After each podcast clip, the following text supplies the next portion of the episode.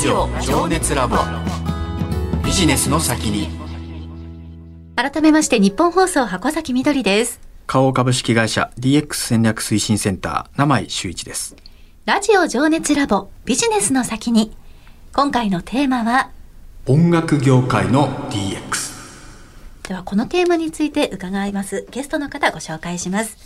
ヒップランドミュージックコーポレーション代表取締役社長で一般社団法人日本音楽制作者連盟理事長野村達也さんです。こんばんは。こんばんは、野村達也です。どうもよろしくお願いいたします。よろしくお願いいたします。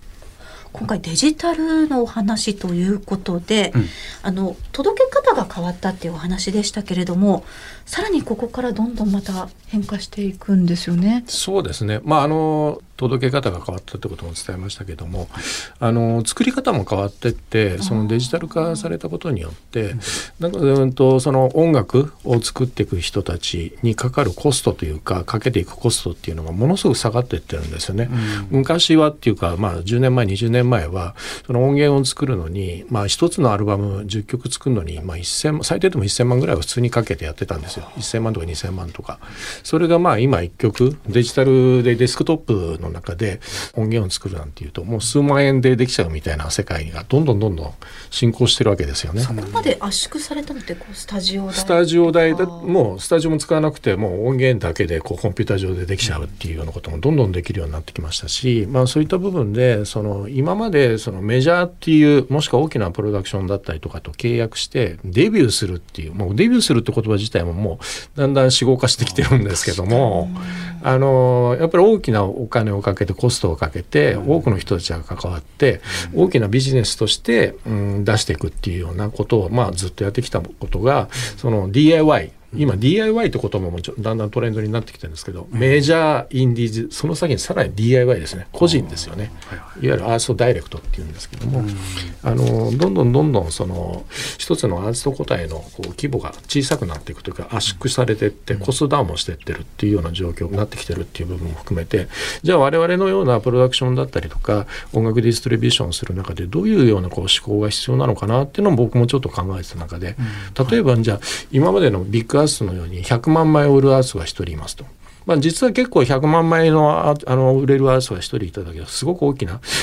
ビジネスにはなってたんですけど、もう今100万枚 CD が売れるなんてことはありえないような状況になって、じゃあ同じ100万枚を作るのにどういうふうにカウントしていったらいいのかというか、考えていったらいいのかという、じゃあ1万枚売れるアースと100個は出しても100万枚じゃないですか、1000枚しか売れないアースと1000人やっても100万じゃないですか、だからその数のかけ方という、その答えは100万なんですけど、その計算式に至るまでの100万の作り方を、一人のアーティストで100万枚を売るっていう発想じゃなくて、1000人のアーティストで1000枚売るっていう発想でも100万には達成できるわけですよね、そういう思考にちょっと変わってきてるっていうのは今のデジタルの世界なんじゃないかなと。なるほどね。いわゆるロングテールっていう部分ですよね、やっぱり在庫リスクとかどんどんなくなってきてるので、いちいち一つのイニシャルコストをあんまり気にしなくて済むようになってきたっていうのも大きな部分で、なので世界の音楽マーケットの中でかつてはメジャーっていうシェアがほとんど大多数を占めてたんですけど、だんだんインディペンデントのインディーズレーベルっていうののシェアがどんどん上がってきてる中で、さらに上がってきてるのが DIY なんですよね、個人で、DIY の人たちが何を必要としてるかっていうと、例えばお金の管理だったり権利の管理だったりとか、例えばじゃあそのアーストが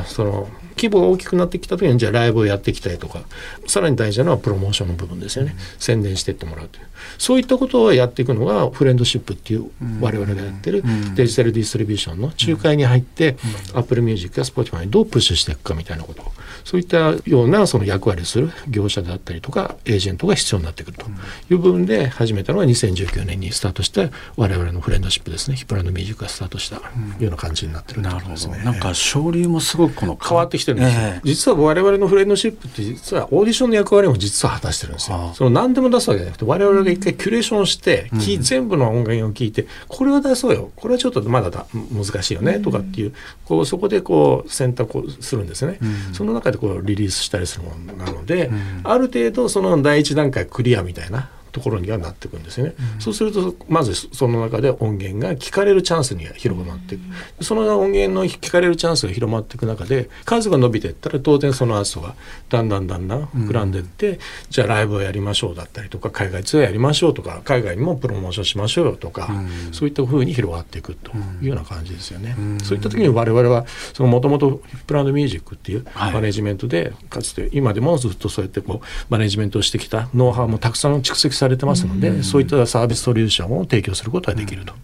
うなことですよね。なるほど、はい、まあね、テクノロジーが結構、まあ、進化して、まあ、最近でいうと何ですか Web3 とかメタバースとかありますけど、そうですね、まあ、それのテクノロジーと音楽の融合ってなんかどうしていくって構想ってありますね。まず去年、まあ、トレンドワードというかね、流行語大賞にも NFT って言葉がね、はい、ノミネートされる、ちょっと僕もびっくりしましたけども、うん、その音楽ってやっぱりデジタルファイル化されることができるようになってきてる部分でいうと、うん、やっぱりその Web3 の中でブロックチェーンの技術を使ったNFT という、方式で、作品を発表していってそこに価値をつけていくっていうのは一つのチャンスかなっていうふうには思いますよね。なるほど、で音楽って今までってその複製されてたくさんの人に聴いてもらうっていうのが、まあ、主流というか聞かれ方の一つだったんですけど、うん、絵画って絵って1個しかないじゃないですか、はい、ダヴィンチが描いたモナリザは世界に1個しかなくて、はい、だからこそそれに価値があるみたいな、うん、音源ってなかなかそれは複製して聞いてもらってたんで、うん、1個のものっていうのはでき得なかったんですけど、これがその NFT っていうのはその部分で、うん、要は1個のもの唯一のものとしてデジタル上で認められるって部分で、その音源も一つのものとして、うん、レオナルド・ダ・ヴィンチのモナリザのように、うん、1個のものとしての価値っていう部分でデジタル上で販売することができるようになったっていうのは少し面白いなと、うん、そうですよね、思いますけどね。一番なんか相性がいいっていうか、ビジネスとの、そうでしょうね、ね、まあ、イラストや絵画の世界も NFT も当然相性はいいんですけども、でそういうの具体的にこう、ね、お話聞くと NFT とビジネスこう結びつくんだっていうのがなんかイメージできますよね。うん、でその NFT って、まあ、1個のその作品を売っていくっていう部分では、まあ、少しちょっと僕は、興味は持ってはいたんですけども、うんうん、点の世界というか線の世界でしかなくてもっと立体的にならないかなと思って、それがもっと立体構造の中で NFT がこう常に流通されたり、うん、取引されたりとか、あとそうじゃないそのやり方でも音楽を作るアーティストたちがこう生きていく世界みたいなものができないかなっていう部分でちょっと思って出てきた一つのこうカテゴリーっていうのは DAO っていう部分で、分散型自立組織っていう、これはものすごくこうサスティナブルなその部分なんじゃないかなと思ったりとかしてて、その NFT ってなんかこうちょっと一時的な1個の作品を売ったらおしまいみたいなところもあったりするんですけど、それがもう少しこう構造として一つのコミュニティというか、まあ、サロンというか、まあ、ちょっと大げさに言えば小さな国みたいなルールも作って、法律もそこのコミュニティの中にあって、経済もあって、トークンというか通貨もあってみたいなね、そういったようなこう組織を作って、お互いがこうリスナーとアーティストとキュレーターがいて、そのこう音楽を作る人がいて、それを広める人がいて、それを聞く人がいてみたいな人たちがその一つの経済圏を作っていくみたいな。で作る人はその作ったことでトークンが得られるし、広める人は広めることの行動をすることによってトークンが得られるし、聞く人は聞くっていうアクションを起こすことによってこうトークンが得られるみたいな、なんかそういうこうざっくり言うとですよ、夢みたいな組織になるんですけども、組織とか社会ですけども、そういったものをデジタル上で作れたらいいなっていうのが今取り組んでるフレンドシップ DAO っていうものなんですよね。なるほど。それをまあもし立体化したらメタバースっていうことになってくるんだと思うんですけども、なんかやっぱ好きなアーティストができると当然そのグッズが欲しくなるんですけど、その辺の物販とかその辺もやっぱりそこに入ってきてっていう構想なんですかね。そうですね、物販もそういうところに出てくると思うんですけど、まあ、今、物販はリアルなフィジカルなものなんで、デジタル化できないんで、ちょっとそれはまたちょっと別のレイヤーになってくると思うんですけども、でもそれはそれで僕ちょっとまた別の取り組みをしてまして、アーストストア .jp っていう取り組みをしてて、今アーストグッズっていうのはコンサート会場で売られるっていうのはまあメインになってて、本当に一時的なものなんですね。なんですけども、その今回コロナになってコンサートートそのものができなくなりました、うん、でグッズ作ってたけどそれはライブのために準備してたものがライブできなくなったんでグッズが余ってますみたいなこともすごく発生したんですね、うんはい、じゃあそういうのをもっともっとちゃんと売る手段とか手立てってのないものかと思って、で今までは当然その各そのオフィシャルサイトでグッズの通販みたいなことはやってたんですけども、それは本当にあくまでもそれぞれのホームページでやってたことだったんですけども、もっともっとそれをポータル化してって、いろんな人たちがいろんな人のグッズ買えるようなストア作れないかなと思って、それないんですよねまだちゃんと。あ、今ないですか。あんまりないんですよ実は。でそれもしかも単純にそういうストア作るだけじゃなくて、は